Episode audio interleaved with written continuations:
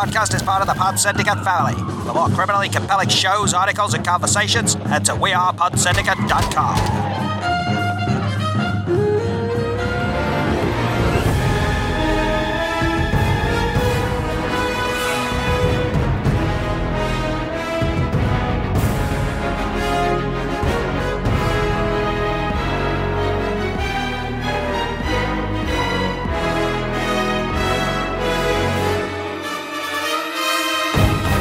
Hello everybody and welcome back to The Rewatch Project with Hannah and Mike. I am Mike and with me as always is Hannah. How are you, Hannah? I'm well, thank you. We're on opposite sides of the microphone today. We are, it's crazy, isn't it? Very weird. Maybe we'll have opposite opinions. Maybe. Opposite week. Do, yes, do, do, do, I know, I know. We are. We should point out we're in the middle of a birthday weekend for one of our children, yes. So if we sound a bit sluggish, it's not alcohol. Well, it's not just alcohol. Um, it is, uh, yeah, it's uh, it's one of those... I don't know why you'd particularly feel sluggish at this point, but, uh, yeah. Let's not get into that, shall we, Hannah? Um, sorry, our, one second. Our son has just turned five. So we have a nearly seven-year-old and a newly five-year-old. Yep, so we're right in there now, aren't we? Right in the trenches. We are. As I was saying, welcome everybody. Just do a quick little bit of housekeeping because uh, although it's not been that long since we posted an episode, uh, although it's I suppose been bloody that, ages sp- since we recorded one. Yeah, although, although I suppose that depends on when this episode gets posted. But it gets mm. posted. But, um, but yeah, you're quite right. Yeah, it's been a while since we've actually recorded one. Mm. Uh, but this is episode twenty-eight of the Rewatch Project. Um, and um, Hannah, tell us, um, tell our listeners which episode of Agents of S H I E L D we are covering this evening. So we are covering Season two, Episode eight, The Things We Bury. Uh, synopsis says, Coulson and team find themselves in an epic face-off against Hydra epic to, face-off. to uncover an ancient secret while Ward kidnaps his brother, Senator Christian Ward, okay. for a violent trip down memory lane. They're the worst kind of trips down memory lane, I yes. find. It is directed by Milan Shaloff and written by D J Doyle. Uh, so two regulars. Yep. Um, I'm looking forward to this. I can't remember a lot about it, but um, I know it features our lovely Peggy Carter. Oh, yeah, it's a bit of a flashback um, one, isn't it? And sort of a flashback scenario, so it's going to be it's going to be great. She's she's, she's amazing yeah. in everything that I have seen her in. Yeah, and you know that that means it'll be you know steeped in um, M C U uh, connection and. Yeah. arc and storyline and yeah. all that kind of yeah. stuff. Um, just yeah. a quick reminder to people that you can connect with us on Twitter via at rewatchproj, that's rewatch P R O J. Also, I didn't know this until I listened to another podcast that has just... Because, you know, um, Gentleman's Guide to Midnight Cinema have just moved over, their podcast over to Anchor. Oh, have they? Yeah. And they were they didn't know why. They, they, they used to have one of those... Um, Remember on Chin Stroker versus. Punter, we had a phone line where you could phone and it would record an M P three. Um, yes, well, I do. Okay. Well, um, two oh eight, three three nine, seven six nine eight. Wow, yes. Um, and it's, I think Paul finally memorised it after several years of using Just it. Just before it changed. Before it changed, yeah. yeah. um, well, um, Gentleman's Guide to Midnight Cinema, G G T M C, one of our sort of friends' podcasts, they were using that as well. And they moved their podcast over to Anchor for a number of reasons, but one of it was this free service. And they realised that they suddenly had a huge drop-off. Um, they were telling people, look, just hit the plus, just like we've been doing. Mm. You know, so if you go onto our page, you'll see a little plus and it'll say leave us a message. And they had a huge drop-off in feedback, and they were like, what the hell? What they didn't realise, or what I didn't realise until they realised it and then told me, and then I realised it, um, was that you have to be registered at Anchor F M. To leave right. one. Okay. Apparently, it takes about four seconds to do it, but you do have to register your um, a username and your email address with Anchor F M to be able to do that. Now, you don't get spammed or anything like that. You can tick, like in any of these... But things, surely it, it asks you to do that before you can leave a message. Yeah, but the problem there is that if people don't know that, they're going in, they're hitting plus, and then this thing comes up saying, do you have an account? Because when he says, do you have an account, that makes it sound like you need to have a podcast. Oh, right. You know, like, do you want to register? But you don't. You can literally register at the site and do nothing. So really, I suppose the, the long and short of it is, if you want to leave us a voicemail, do that. Or, as Hannah said before, um, just record a, a voice memo on your phone and just email it to us as an attachment. Uh, or just do a tappy-righty standard Look, email. I'll take anything. Feedback yep. of any variety. Just... Don't tell me I'm crap. um, um, yeah, that's not the kind of... Well, but at least offer helpful advice. If, if, if yeah, you're going if to you're going to tell me I'm crap, be constructive. Yeah, yeah.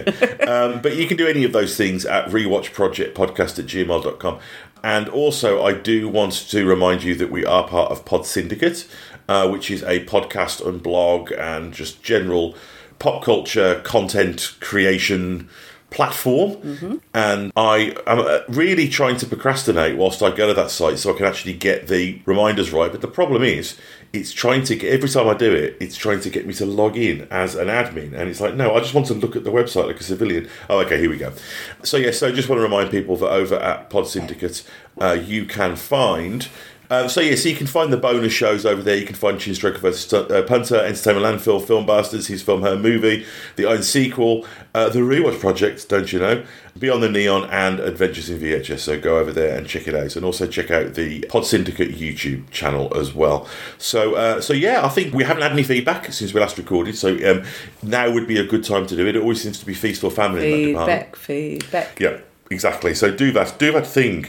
Uh, but uh, but I think for now, what we will do is we will play a couple of promos for some of those aforementioned podcasts, and then when we return, we will have watched this episode of Agents of S H I E L D. Could you remind us of the title again, please, Hannah? It is called The Things We Bury. And which episode number is it again? Episode eight. It was aired on the eighteenth of November two thousand fourteen. Wow, gosh. Um, so, sorry, what date was that again? eighteenth of November. Wow, so we had just moved to New Zealand when this episode aired. Uh, yeah, we've been here about a month yeah, and a half. Yeah. So, uh, cool. Okay, well, that is all of the housekeeping out of the way. Uh, let's watch an episode of Agents of S H I E L D, shall we? Bring it on. Yeah. Interrupt this Pod Syndicate podcast to bring you a special Pod Syndicate bulletin. This podcast you're listening to, pretty good, isn't it? Only problem is, it's about halfway through. Pretty soon, it'll be over. And then what are you going to do? Well, if you're a fan of this show, why not head over to we are pod syndicate dot com and subscribe to our brand new feed, Pod Syndicate The Bonus Shows. Every week, your hosts from Beyond the Neon, Chin Stroker versus. Punter, Entertainment Landfill, Film Bastards, His Film, Her Movie, and What's on Tap will be dropping bonus shows right onto that feed. These shows might be collaborations and crossovers, or they might be archive episodes, interviews, one-offs, and other treats from across the Pod Syndicate network. So, prepare yourself for the inevitable disappointment of this Pod Syndicate show ending by heading to we are pod syndicate dot com and clicking on The Bonus Shows. We now return you to your regularly scheduled Pod Syndicate podcast. And welcome back. So we have just watched episode eight of season two of Marvel's Agents of S H I E L D, uh, namely The Things We Bury. Um, Hannah, initial thoughts? Bloody great episode. Um, so watchable to the point that I made two notes. Um, really just enjoyed sitting there, getting immersed in the story. And because we haven't recorded in quite a long time, like it's probably it's over a month, isn't it, since we recorded? It's been about three weeks. No, it's more than that. Okay. Um, I remember I, it differently. I feel like... Uh, it was just sort of lovely to be back in the world, and I just wanted to take it all in. I didn't really want to get too caught up in uh, getting analytical on it. I just wanted to, to be a part of it, be present in it. Yeah. Um, and it was a great episode for that, because there was... Um, I think there was a good balance between standalone stuff and arc. Um, and the character, like, I mean, I'd love a bit more Ming-Na in every episode. Um, but yeah, I just, I really enjoyed it. What about you? I agree. It's funny when you were saying about how, uh, you know, not recording for a while and just enjoying kind of being back in the world. One of the things that's really just never dawned on me at all about Agents of S H I E L D when it was on, but that's really um, sort of clear to me on rewatching it, is how much um, the, the the pleasure points in the brain it presses are exactly the same pressure points for Star Trek yeah. pushes. Yeah. Um, and you know they're they're different shows. You know, I mean, I'd say that I mean Star Trek now is much more serialized, but the Star Trek that you and I, you know, I, I think really kind of like the most, that kind of um, late eighties, D S nine, yeah, sort of, kind of stuff. A, yeah. a, a, nineteen eighty-seven through to about two thousand five, that mm. kind of that sort of eighteen years. Mm. Um, I think that I've said before that a big part of that enjoyment is just that you're well versed in the universe in the way that, you know, people are with, uh, you know, J K. Rowling or yeah. Tolkien. Yeah. Um, and you know the characters and you know the world uh, and you like the characters. So it's kind of just like a sandpit. Mm. Um, and I think that, you know, we said the other week about how the dynamic of the group in Agents of S H I E L D, you know, the Agents of S H I E L D themselves, is very Star Trekian mm. in a lot of ways. Yeah. Um, the way that you've got that w- almost workplace drama element, but also the family element and the, um, you know, the... the captain sort of figure mm. and all that kind of stuff. Yeah. So I agree, but but no, I think this was a great episode, and I think I don't like to think of things in terms of best or, you know, like how I rank it against all the other ones. But I think that this is kind of the show at its best, in the sense that what it's doing is it's it's weaving together a lot of storylines which I think in less capable hands um, would feel messy. Yeah.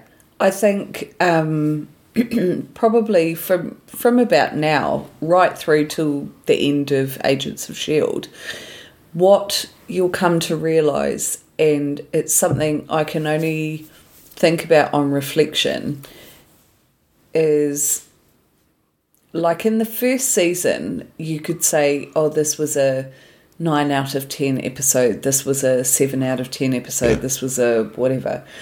Um... I think from here, because the episode, because they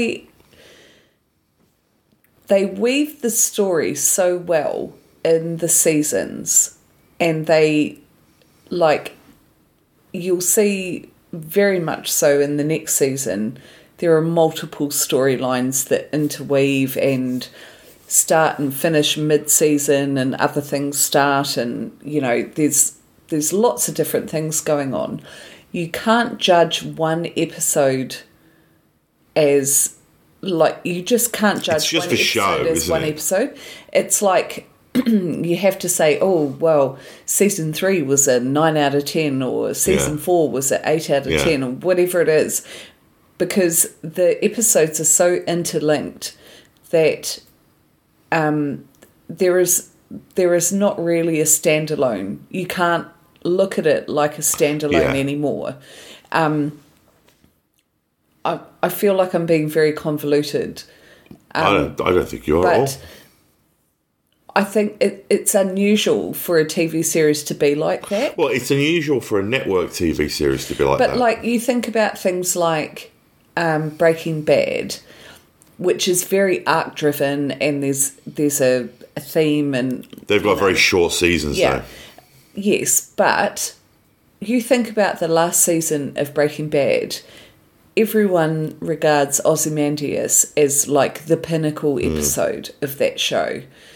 Um, I don't think you can do that with this show. No, I mean, I think there are standout episodes. I think, and also there are, there are episodes. There are standout performances, and like, you know, like actors giving it... No, I hadn't finished absolute, my thought, though. Sorry. What I was saying was that there are standout episodes, but they're not standout episodes because of their quality. They're standout episodes because they are format-breaking episodes. Mm, so mm. they're episodes that do something different, in the same way that, like, if you think of, like, the history of great format-breaking episodes, like um, Once More with Feeling, or yeah. um, Far Beyond the Stars on Deep Space Nine. God. The mother. yeah. So, you know, they're episodes that are very memorable mm. um, uh, due to their difference. But I agree. I mean, the thing, I mean, the thing about Agents of S H I E L D that impresses me, uh, continues to impress me, is how they don't get themselves tangled in knots. No. Like, if you look at the, the sort of the the the J J Abrams type shows like Lost and things like that, it feels like sometimes they're they're blagging it. And, and they paint themselves into a corner. And then they just drop shit and move yeah. on to something. Like, like yeah. entire storylines just get brushed under the carpet. Mm. Whereas in this show, and I don't think they had everything planned out. There's no way they could have, but I just think that they are... Well, no show does. I mean, no, well, no. I mean, can't. We don't know how long the show's going to run for. Yeah. But what I'm saying is is that I, I think that the, the creators of this show were throwing the tracks in front of the train as much as the people who made Lost were. I just think that they're better at it. Mm. Yeah, I agree. And I think one sure of the things agree. that helps is... that they've got a sense of the show's got a sense of humour. Hmm. I think that that um, helps you. It, it forgives a multitude of sins. Yeah, I think sure. that if you if you're a show that takes yourself that is very dramatically arch, then you better fucking mind your P's and Q's. Whereas I think that if there's a, if there's a there's a, there's somewhat of a sense of irreverence in Agents of S H I E L D. Which means it doesn't. If they do get themselves a bit tangled plot-wise, they can kind of. A great example of this actually is in Buffy. Spoiler for Buffy the Vampire Slayer. This is a real Whedon-esque thing. Is in season five of Buffy. Um, Buffy suddenly has a sister. She appears from out of nowhere, yeah. and the whole storyline is that she's that really that, threw me. That, that, that she's Susan. That she's the key. That, mm. that, that's her role, and that she has to die. And at the end of the season. Buffy's like, no, you don't have to die. We're made of the same stuff. You were made from me, from my blood. I can die. Mm. And she jumps and it's dramatic and everything. And then I remember thinking, but how does that work? Mm. How does Buffy know? And then there's a line in the next season where Dawn's like, yeah, and then um, Buffy died for me because we've got the same blood or something. And Xander's like, yeah. I never, I never understood that either. like, like, the show itself kind of just like calls itself out. I love that. And I think that, that Agents of S H I E L D exists very much in that paradigm. Mm. So um, I it's, think you, you can let it off when it does do that, which yeah. it, so far it hasn't, in fairness. Yeah. You know, it's it's interesting when you say that you put it in the same sort of wheelhouse as Star Trek for you and I. Um, in terms of comfort viewing. And I completely agree. Um, Star Trek for me came at a point where I was quite depressed yeah. and um, had a lot going on personally, and it was a, a balm for the soul. And um, she, why? Just explore that a little bit. I'm curious. What? Um, it was just... I guess it was... Um, Because I've heard even, a lot of people say this during lockdown. Even if someone was, it wasn't a lockdown thing for me. But no, I um, know, I know. It was but way even crazy. Even if um, someone was a bad guy, um, they had good within them. There was a, there was redemption. There was reasoning. There was so it was optimistic catharsis. There, like there was. It wasn't the end of the road for them, and they nev- no one got written off being a bad guy. Yeah, like really. Conflict often was solved through seeking understanding. understanding. Yeah, yeah, yeah, yeah. Well, it was like the. I mean, one of the things, like I mean, it, it, it reminded me of that. Um, when we talk about this, one thing that one memory that gets triggered is that documentary, uh, "The Artist and the Thief," that we watched. Yeah. The way that the, and this is a documentary about a woman whose art is stolen, this sort of mm. fledgling artist, and her great the, documentary. Watch it if you get a chance. Uh, but but the thing about that is, and this is a very uh, Roddenberry-esque kind of view, if you want to get all kind of hippie-ish about it, is her initial reaction wasn't condemnation or judgment; it was curiosity. Mm. And I think that one of the things that appeals to me about Star Trek.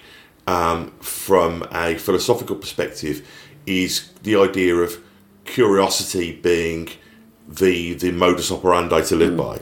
The well, why is why are they doing that? I, you know, I just think for me, it's the fact. Like what I loved is the fact that nobody wrote anybody off, and um, I mean, there was always like the super bad guys yeah. that they tried. Oh, to there's still down. Like Borgs to yeah, whose, yeah. th- whose asses they get to kick. Yeah, you know, like the, it's still an American show. The, I mean, the bit of the you know shitheel admiral, they kind of like you know sorted him out. Um, but it just, I felt like there was redemption and um, hope. In in seasons and storylines. And to bring it back to S H I E L D, I feel like there is that in S H I E L D I think too. Another similarity with S H I E L D as well. I mean, you think about this episode and, like, specifically, um, you have Mac kind of sowing seeds of doubt about Coulson when he's talking to Hunter, yeah. saying, oh, God, you didn't see him when he was going bananas mm. and he was really violent and do you think he's okay and da-da-da and all this kind of stuff. And then it sort of cuts to trust the process, trust the process. Yeah, yeah, yeah. You know, dude, I've I've been given a blue button. But it's know. good. I think, but the show is right to give those thoughts and conversations to the characters who are new to the team. Yeah. So sorry, it wasn't Hunter. It was. Um, it was oh Mac. God. It was Mac and Hunter. No, it was Mac and who's who's the other Trip. Trip. Yeah. Um, but it was new characters. That's yeah. the thing. But I think the other similarity as well is the, and I suppose in some ways this goes back to um, World War Two movies, because World War Two movies really were probably the first. Um, team films, yeah, and you've got the idea of how um, do, do, being good at your job, mm. and or, or it's. The, I mean, I, I, I seem to quote this every week, but I feel like it's really relevant to this show. the the whole uh, Seth MacFarlane view of Star Trek: The Next Generation, where he talks about how one of the great pleasures of Star Trek: The Next Generation is exactly the same pleasure that people get from watching. Um, the West Wing mm. and documentaries about like people fixing cars and things is there's a pleasure in watching really capable people working through problems. Yeah, um, there's something kind of just pleasing in the same way as there is of, of watching like dominoes or something. It's like yeah. a, again, it's a, it's a pleasure points on the brain kind of thing, mm. and the idea being that it doesn't matter who what your history is; it just matters what you bring to the team, what skill you bring, or what. Um, personal quality mm. you bring, and how you know somebody like if you look at season one, somebody like Fitz can um, be treated with the same level of respect as somebody as Ward, mm. and the show actually, as we move into season two, shows you that actually uh, Fitz has more value than Ward. Yeah. You know, on the on the surface, you've got this guy who's like a Navy SEAL and he's like hyper capable, but ultimately he's doesn't have the emotional. Well, um, he's all surface with a lot of fucking baggage. Yeah, whereas like if somebody like Fitz, who may seem um, like you know uh, a cute little mole, mm-hmm. you know, um, actually he's has it where he counts. Super you know, smart, ready to get down to it. He might have his hang-ups yeah. about things, but like but, and and the fact that um, when he's like doing the whole. Testing, you know, uh, Coulson says he has to get it under six minutes. And when Coulson says, how did you go? And he said seven minutes, twenty-three, or whatever the hell it was. And he went, oh, that's not good enough. And he said, yeah, but that's with my bad hand with yeah, the other yeah, one. It'll yeah. be fine. And it's just like, yes, that sums up his character. Yeah, the fact that he practiced with his bad hand, like... I'm so it would be a conservative estimate. So I'm going to practice with my worst. Yeah. To find out and, and I think the that, absolute worst I'm going to and, do. And I think the way that that connects to this whole sort of like pleasure points thing as well is that what we're talking about here, and this is what we all wish we had, but the world isn't always like this, and it's pleasurable to see it in things like The West Wing and Star Trek and mm. Agents of S H I E L D, is the idea of a true meritocracy. Yeah. Where it really is just about how... good a person you are and how good you are at the thing, because life isn't always like that. Sometimes, you know, in the office or the the, the school or wherever your life is, sometimes shit floats to the to the top. Mm. And when you go to entertainment or to stories for uh, sustenance, what you want is the ideal. Yeah. You know, and you watch The West Wing, and everybody's smart and liberal and, mm. and kind. Because that's what you want your leaders to be, you know? And yeah. it's not always... I mean, there's a reason why um, The West Wing was the most streamed programme in America twelve months ago, because it was wish fulfillment, you know? The president it was, wasn't an absolute it was, belly. It was, it was the exact opposite yeah. of what was actually happening. Um, but, yeah, just, just before we get into the, um, I guess, the play-by-play plot breakdown, um, I guess...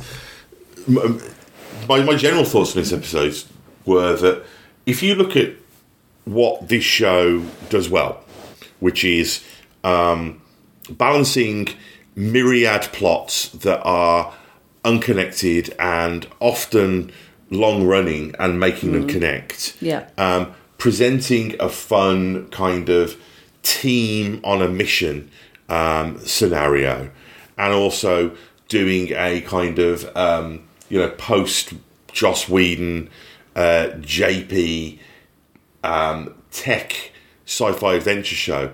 I think that this episode does all three of those things very well. Absolutely. You know, and yeah. a lot of the episodes only do one of those things, uh, and that's enough. So I think that's that says a lot. But should we should we get into the um yeah, into the, into the into the play by play, as I said?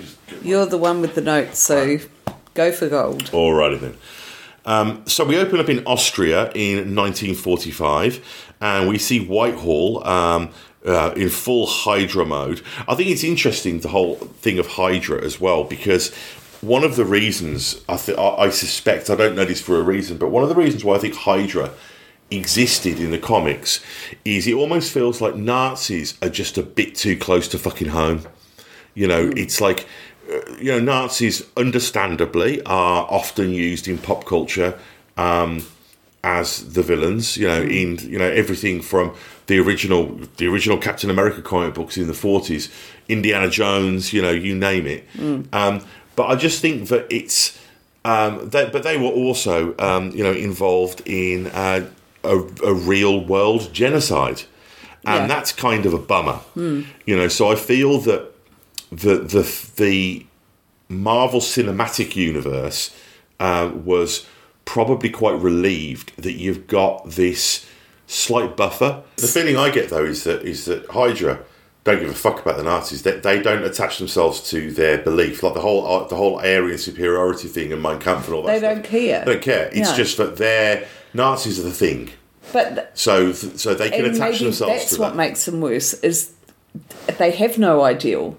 They oh, I think there's something else. I mean, if they were around at the time of British colonialism, mm. they would have attached themselves to that. Or if they had been around at the time of the of the uh, of the Vikings, mm. they would have they would just attach themselves to whatever the, the so most aggressive. Do you think they are just about um, superiority rather than anything attributed to race, religion? Oh, they're just, they're, they're just about power. They're about power and control. So yeah. well, what they want is to be in charge. Mm. Um, and I think that what they figure is, okay, well, these these Nazi people are making a play.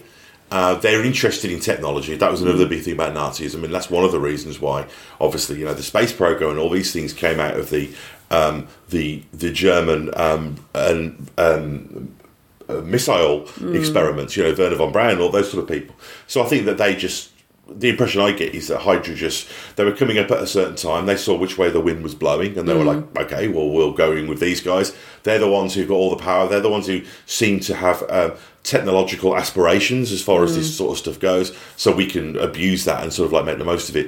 And so, so I mean, when we open up, we, we're back in Austria, which obviously sort of geographically was a, uh, you know, a powder keg. Um, mm. of a place in the mid-forties. Yeah. Um, and um, what this also affords for show is the opportunity to do a little bit of cross-promotion with Agent Carter, which was starting its first season on the same network around this time as well. Yeah, so that, what what time did Agent Carter start? What time? Uh, sorry, what like when? Um, this this year, I assume. I, yeah, but what month? I don't know. Um I just want to have a look. Yeah, so we see um, Whitehall in his full sort of Nazi Hydra. Um, basically what they're doing is they're testing the obelisk on uh, various um, unwilling participants. So um, the first episode of the first season of season, uh, first episode of season one um, didn't air until eleventh of February two thousand fifteen. So, apart from Captain America... Well, when was this? It was the year before, November two thousand fourteen.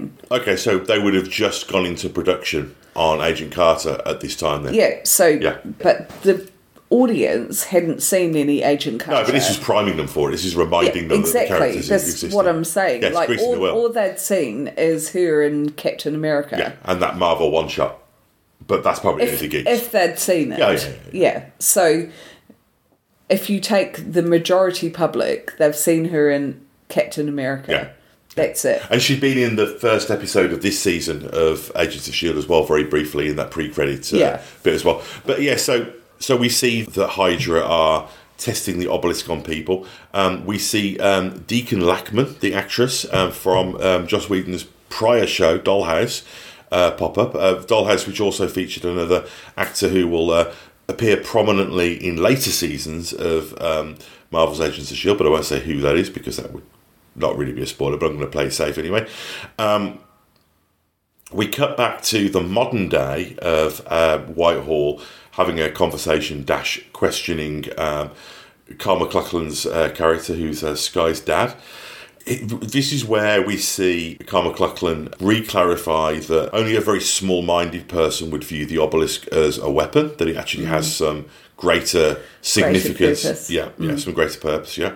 Um, and he talks about how some are worthy and some are, and this is a word we've heard used a lot in the show before, divined or diviners, which basically means that they're able to, um, we're not sure at this point, but it sounds like either to use it or wield it or at least uh, withstand it in some be kind of way. Be worthy of it. Yeah, mm. be worthy of it.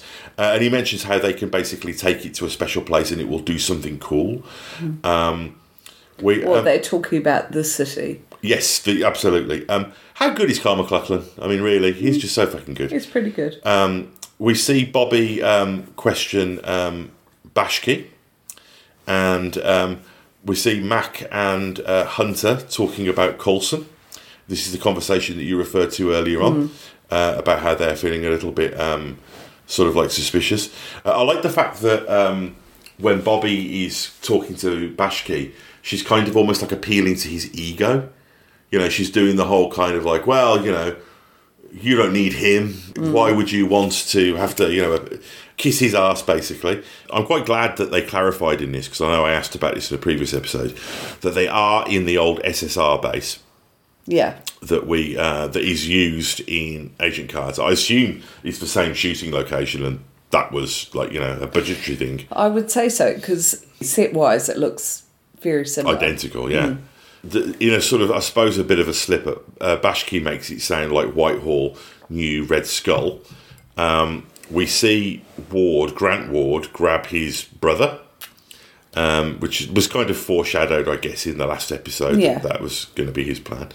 And I like the fact that they preempt that with him giving the excuse to his wife that he's working and can't come home, and then have the conversation with the mistress, like he they're setting him up for he's he lies. Yeah. He double crosses. Yeah. So don't believe what he says. Yeah. They do it without saying that. Yeah, yeah. Basically. It's a bit of sort of film grammar shorthand mm. going on there. Yeah. Um, it's also suggested that um, Fitz is going back into the field. Um, they've yeah. got like a field mission here, and uh, there's that moment you referenced earlier on. I like the fact that they've got um, an arcade cabinet of Crossfire, a game I used to play on my on summer holidays when I was a kid, twenty p ago. um, they rediscover Agent Carter's files, and that's the way that they get um, Hayley Atwell into yeah. the episode as well, is yeah. the fact that you see her uh, interviewing, uh, you know, air quotes. I'm doing air quotes because I'm that kind of person. Um, Reinhardt, yeah, um, who will become. Uh, will they do the flashback to, what do they call it? The bat. Yes, mm. yes, um, and she's she's questioning him, and he he talks about a uh, you know somewhat cryptically about a gift from Blue Angels that mm. fell from the sky. So that sort of links towards uh, some things we've seen earlier, and uh, yeah, yeah. So um, what what we learn is that the. Uh, The, the the the diviner, this device, kind of decides who who survives. Uh, and it's a bit. It's almost like it reminds me a bit of the um, the Christian idea of the rapture. Mm. You know, the idea that there'll be this apocalyptic event, and there'll be chosen survivors. You know, yeah. I guess it all kind of goes back to Noah's Ark in a lot of ways, mm. um, and that there'll be. There are certain people who are gifted enough to survive and who can actually use this thing, as you mentioned earlier on, Hannah, um, as as sort of to carry it into the city. This this sort of yeah. uh, location that they're looking for. And we learned that the the Karl McLaughlan sort of father character essentially wants to die, wants everyone to die, so he can be reunited with his family, and that basically he's got nothing to lose. Yeah. He's kind of got a death wish. He's a bit Charles Bronson. Yeah, he well, he just wants the world to burn, basically, yeah. because he yeah. has so... He's, he's like, angry and he doesn't care. Yeah, he's like, fuck everyone else. And we see Grant marching his brother through the woods to the well, and there's been this kind of like almost like Rashomon-esque moment where they're both...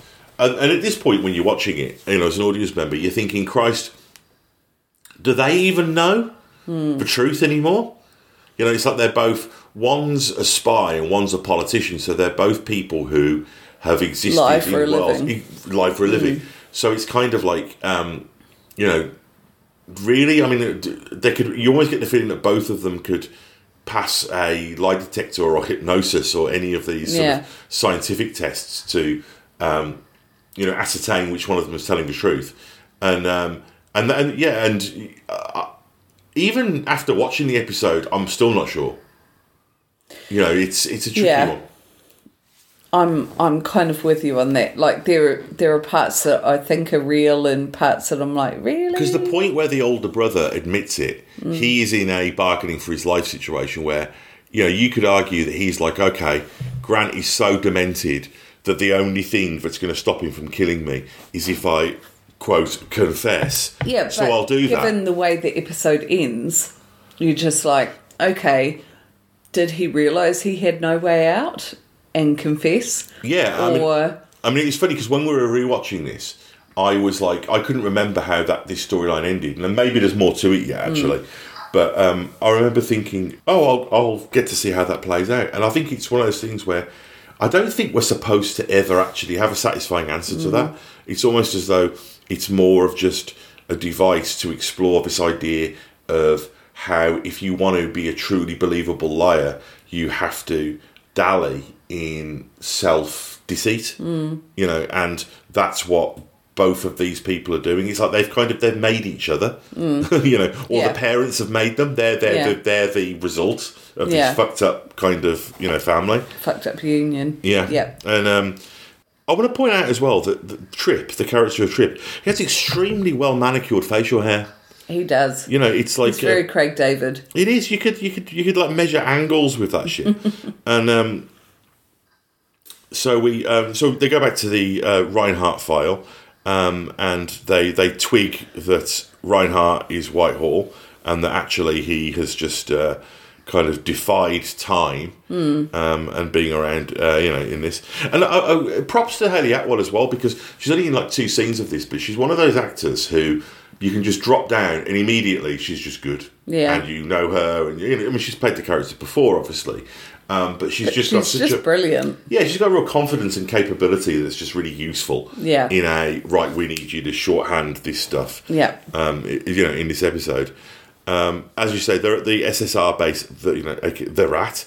Um, I really like the sort of forty-four year time-lapse thing that they do. Yeah, where I you do see, too.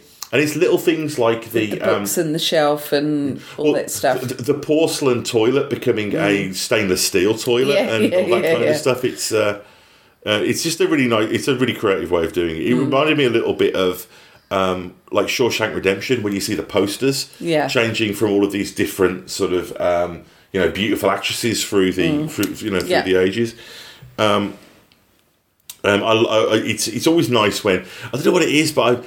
This, it's always slightly goosebumpy whenever somebody does an unexpected hail Hydra. You know, like the kind of like, you know, when they, they're, they're coming to... Because I like the idea that he's been there so long that he's just not seen as a threat anymore. I just it's kind like of feel budget cuts. Like part of me, when that guy crouches down and says hail Hydra, I felt like he was going to have a old lady Titanic moment and go... It's been forty-four years since anybody yeah, has seen the camera pan out. I always... I've told you my Titanic story, haven't I, about what we thought was going to happen when we were watching it at the cinema. No. You know, when you know how on Titanic it's the old, it's, it's old lady Kate Winslet telling the yeah. story. And there's a bit where um, she's like, uh, was it, paint me like your, your French, French woman. women. Yeah. And, you know, she's topless. and she's doing a painting, and the camera zooms in on Kate Winslet's eyes, and it pans out, and it's the old woman's. And I remember watching it report, and he, he was like, I really thought it was going to pan out, and the old woman was going to have her tits out, because you know, she's telling a story to Bill Paxton, and Bill Paxton's going to be like, oh, would you stop doing that? Because the film grabber's really confused in that sequence, because it literally, she's there with her boobs out, Kate Winslet, zooms in on her eyes, turns to old woman's eyes, starts to boob, to, to, to, to boob out. She boobs out all over the place. Starts to zoom out, and you're like, I remember watching it the first time, but oh, they're not going to fucking, like, kind of like, but they, um, oh, sorry, I could hear child sounds on the baby monitor. It's Chloe snoring. Yeah, I don't know where she gets that She from. is fast asleep. She is. Maybe she'll hear this one day and be like, oh, I was sleeping through your horrible talk of saggy old woman boobs. Rocking a sock. Rocking a sock. So we uh, so we see that um, the uh, the aged um, Reinhardt, doing the air quotes again, wanker, mm. um, is told that um, the woman is still alive. The woman. Um, and, and we're in we're in Austria in nineteen eighty-nine as well. Great, great year for music. Uh, nineteen eighty-nine was as well. Um, was that ninety-nine Red Balloons and all that shit? Uh, oh no, they, they, that was that was a little earlier than that actually. Um, I'm thinking more uh, Prince's Batman soundtrack oh, was uh, fuck dr- off. dropped in August eighty-nine. Um, so we see um, Dichen Lachman again. Do you know who her husband is? Who's Dichen Lachman? The woman. The woman, yeah. Okay. Him, from Agents of S H I E L D. Oh. But yeah, that's her husband. Mm. Uh, they met on Agents of S H I E L D. Mm. So basically what we see is that um, in the year between um, Reinhardt leaving um, the S S R sort of dungeon, um, he re-emerged younger looking as Whitehall. So what they want to know, what, the, what our Agents of S H I E L D want to know is what happened in that year. That's mm. the... Um, Rosetta how Stone. He, how did he change? Yeah, yeah. yeah. How did he do that?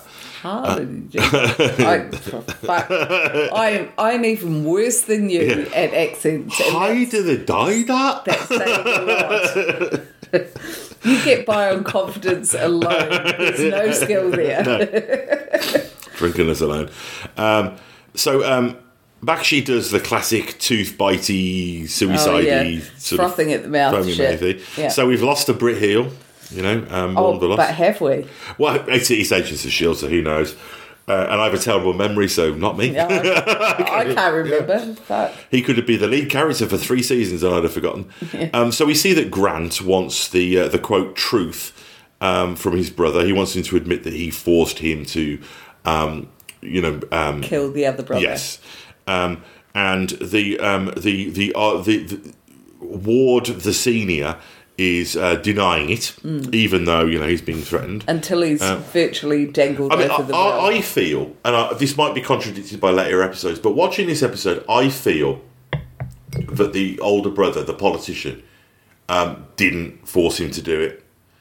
I feel that he that that.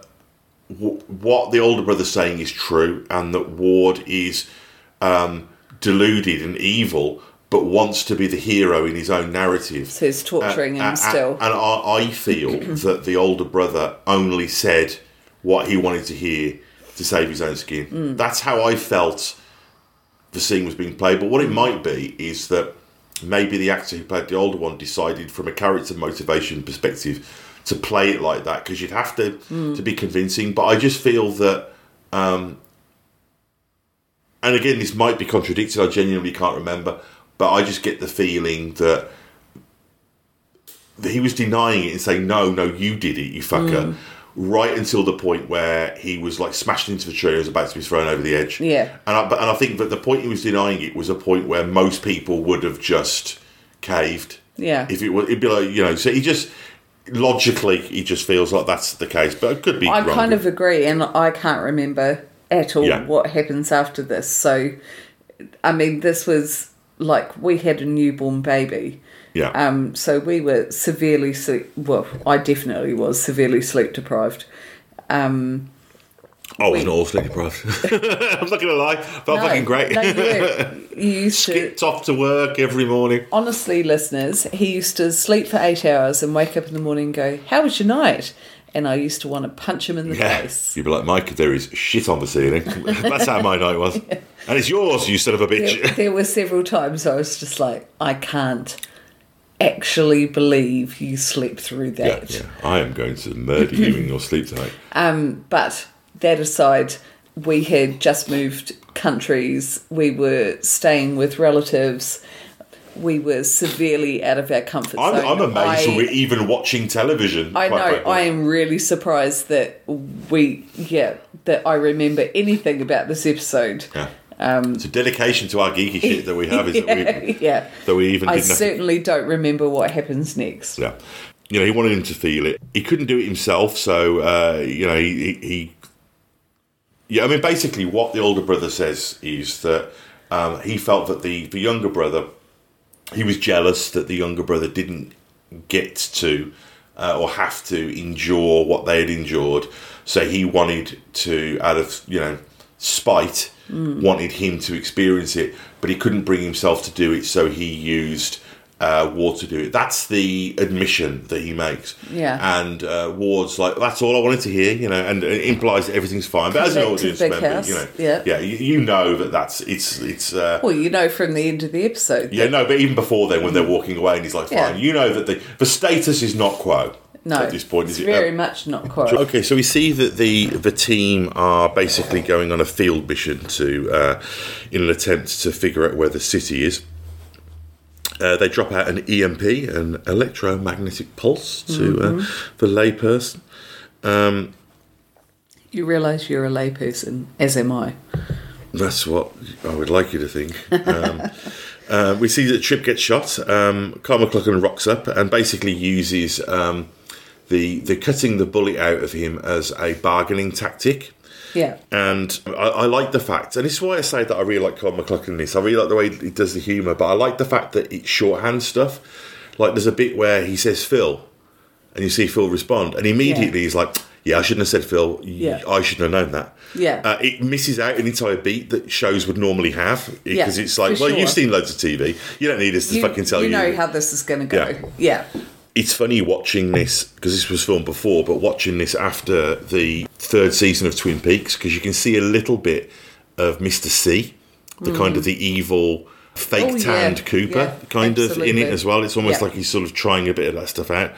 And I think it's also interesting as well, particularly, I think, a really crucial moment in this episode, particularly in relation to a lot of stuff that you and I have kind of fixated on in the past, is how angrily the Karl McLaughlan character says to Coulson, you're not her father. Mm. Because that's cutting right to the core of what the show has been about yeah. in a lot of ways yeah. uh, when it comes down to it. And there's more I want to talk about that in the spoilers. Oh, okay, interesting. Um, so they do kind of like a medical handover, the idea being that it's a bit like the a medical version of the I've got a bomb strapped to me and if you shoot me, I'll let go of this button. Mm. And, you know, so he basically says, right, okay, I'll tell you what you need to do to save Trip's life, mm. um, but I'm going to hand you the medication once I've got out of here safely, yeah. and they, yeah. they do that whole switcheroo.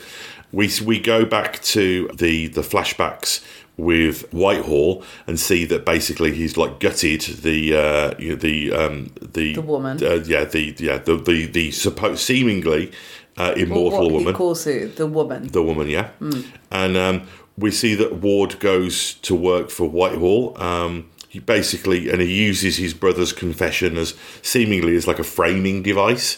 Um, well, it, I think it's the confirmation he's evil. Yes. In that um, when the brother confesses, you think, oh, he's this just this tormented soul that's had this terrible childhood and he's really a good guy and he just wants the good and blah, blah, blah. And then he does that and you're like, yes, no, he's terrible. It was he's part of terrible, a bigger plan. Terrible, yeah, terrible, yeah. yeah. yeah. And um, we see um, in classic sort of like movie stylings, Hunter and Bobby argue and then get it on. It's the classic kind of like, I want to push you up against the wall because uh, arguing oh, with you sort of... argue about it at yeah. the same time. Exactly. Um, it's just like us on we, Friday night. we see, uh, we see, yeah, when we say we're pausing to watch the episode. um, so... We, we really th- having sex in the car. They they, they see they see that um, in a base. We, t- we totally end up with two kids going, "Bah, my uh, yeah, yeah. Can I have some Nutri-Grain?" Yeah, it's like, you know, in uh, in in movies when they kind of like waft all the stuff off the desk to make love. For us, it would be kind of like, oh, let's get that fucking Play-Doh.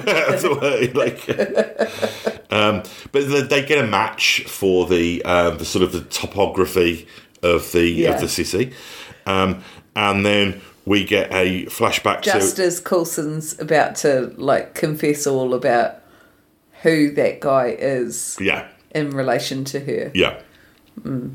Yeah, he's looking all cagey there, isn't he? And it's interesting because he's just, like, an episode before or two episodes before said he will not keep her in the dark. No, so, I don't think in this instance he is. He literally no, is no, I don't think he... Shit's moving along so no, quickly. I, he literally doesn't have time to say anything. I don't think he is either. I'm just saying it's interesting because I can't remember where it goes and I'm really keen to see... if at the start of the next episode he says, by the way, that's the guy who... Yeah, blah, blah, blah. It might be one of those things where, in one of those frustrating T V logic things where it's like, he didn't have a chance to tell her, so now there'll be some drama about him not having told her. Yeah. You know, the, the, you can go that way. And we finish up with a um, sort of digitally de-aged Karl McLaughlan finding his dead wife and uh, swearing vengeance mm. upon those. So, um, Hannah... his uh, opponent in the eye. Yes. Exactly, and I like the fact that he does. He looks Whitehall in the eye, sort of in the earlier. Well, he says scene. That, and then it flashes back. Yeah. So yeah, yeah, that's the only reason you know that's the dude he wants to kill. Yes, that's the. So there's, there's an element at this point where he's you think not as senseless with his murder. No, but also what it means think. is that him and Coulson have got the same enemy, and yeah. and what, what's the old adage? My enemy's enemy is my friend. You know, mm-hmm. so uh, yeah. That's the thing. But, um, okay, Hannah, sum up before we do the housekeeping and then maybe oh, do some quick bloody, spoilers. bloody good. So bloody good. It is very bloody good. I agree. Um, okay, well, what I will do here then, in that case, is I'll just do a quick little bit of housekeeping for those who are leaving now. Um, if you have not watched all of Marvel's Agents of S H I E L D, then... Um, what the fuck's wrong with you? Yeah, yeah. Then, uh, you know, pause this podcast and go and watch all two hundred hours of it right now. Yes, so... Um, Uh, I would just like to say thank you for listening, um, and uh, we will be back with, uh, you might want to bring up the details for the next episode because we're going to be uh, doing that in a moment. We'll be back with another episode of the podcast shortly. Um, in the meantime, though, if you would like to reach out to us, we would appreciate that. You can do so by emailing us at rewatchprojectpodcast at gmail dot com, um, hitting the plus message button on our Anchor page. Just you, as I mentioned earlier on, you will need to register to do that, or just send us a voicemail message over email. Um, and you can also find us on Twitter at rewatchproj. And also, don't forget to go over to we are podsyndicate dot com and check out all of the other shows. But we will be back in a moment with some spoilers. But if you are not joining us, uh, join us again next week for the next episode of Marvel's Agents of S H I E L D, which is... Ye Who Enter Here. It's Season two, Episode nine. Uh, synopsis says, while Coulson, Coulson's team tries to find the entrance to the mysterious alien city, the rest of the agents try to rescue Raina when they find out that Hydra is after her. Raina, forgot about her. Yeah, it's uh, directed by Billy Gerhardt, who has... directed other episodes, mm. and it's written by your friend of mine, Paul Zebrzewski. Hey, the the Zibska. The Zibska. Uh, cool. Okay. Well, we'll take a short break and we'll come back and do some. Uh, yeah. I'm clearance level six. I know that Agent Coulson was killed in action before the battle in New York. Got the full report. Welcome to level seven. Sorry, that corner was really dark and I couldn't help myself. I think there's a bulb out. We're back. So, Hannah, do you have any spoilers? I actually don't. Just spoilers in the way that, um, obviously, Daisy's mother is in this. Yes. And I keep thinking, how did she survive that? She was gutted. Mm. Like, half her spinal cord is taken out. Yeah. How? I can't remember at all how she survives. Yeah. She is basically dead. Well, if it's nineteen eighty-nine, that would probably have been around the time that Daisy would have been born, isn't it? Yeah. Because, so, this this episode, so eighty-nine, ninety-nine, one oh nine, um, so she'd have been twenty-four, twenty-five. Mm. So, um, would Daisy? So Daisy would have been born before. I'm not sure. Where would she? So I don't know. But I mean, the fact that she's in later episodes, she survives. So how she survives, I don't remember. Well, I, I think there's a lot to be said. This is one of the great things about it. This is kind of what, what you're experiencing now. This is now, why you need to rewatch well, the it's, show. It's funny because what I think what you're experiencing, well, what we're experiencing now is a little bit like when um, I rewatched Babylon five with you mm. because I was looking out for stuff. Mm. And I think the thing is, is that because when we were first watching this, as you say, you know, we just moved, just had a baby. So, you know, it was probably just something that we threw on and kind of like, not half-watched, but just, you, you know what I'm getting at. It went and, in, it went yeah. out. Yeah. So we wouldn't have been necessarily making connections, but, but watching this now, knowing that she's her mother and that she comes back and that there's another sister, uh, it's kind of like, oh, okay, so how how, how are they going to do this? You know, so your, your your perspective is different. Yeah. And is more sort of nuanced and you're thinking about these mm. things. Um, so, uh, yeah, I, I'm in exactly the same boat, mm. I guess. Is, uh, the other thing I thought was interesting is how many times Karl McLaughlan says, that's not her name. Yeah. You know, they make a real point about saying she's not Skye. And I bet that all of the... Um, a big geeky thing is, who are they? Mm. You know, like when the Star Wars prequels, who are Rey's parents? There's always this... Anytime there's any kind of mystery. So I think that as soon as they said the first time that that's not her, that her name, mm. super Marvel geeks, and I don't mean people like us who like the movies, I'm talking about people who um, can tell you which issue uh, of Spider-Man that Nick Fury was first in and mm. who was the inker on those episodes. That, that level of Marvel geek must have been like, oh, okay, she's going to be...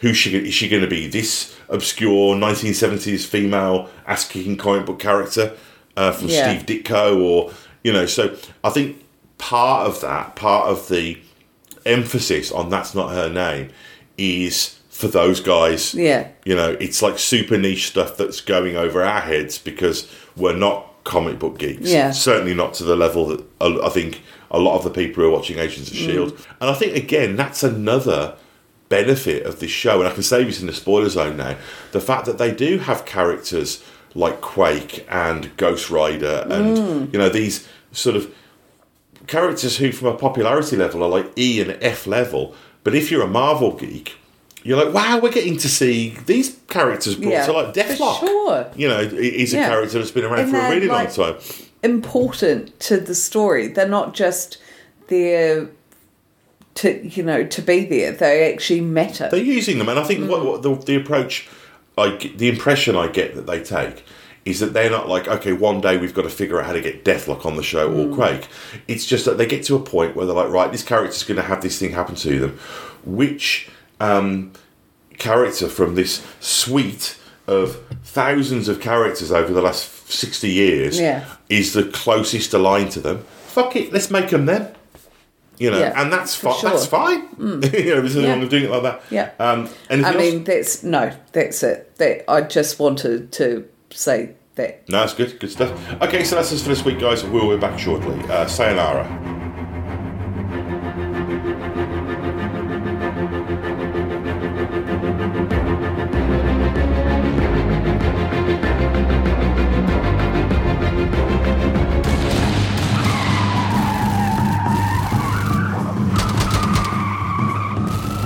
Podcast is part of the Podsyndicate family. For more criminally compelling shows, articles, and conversations, head to we are pod syndicate dot com.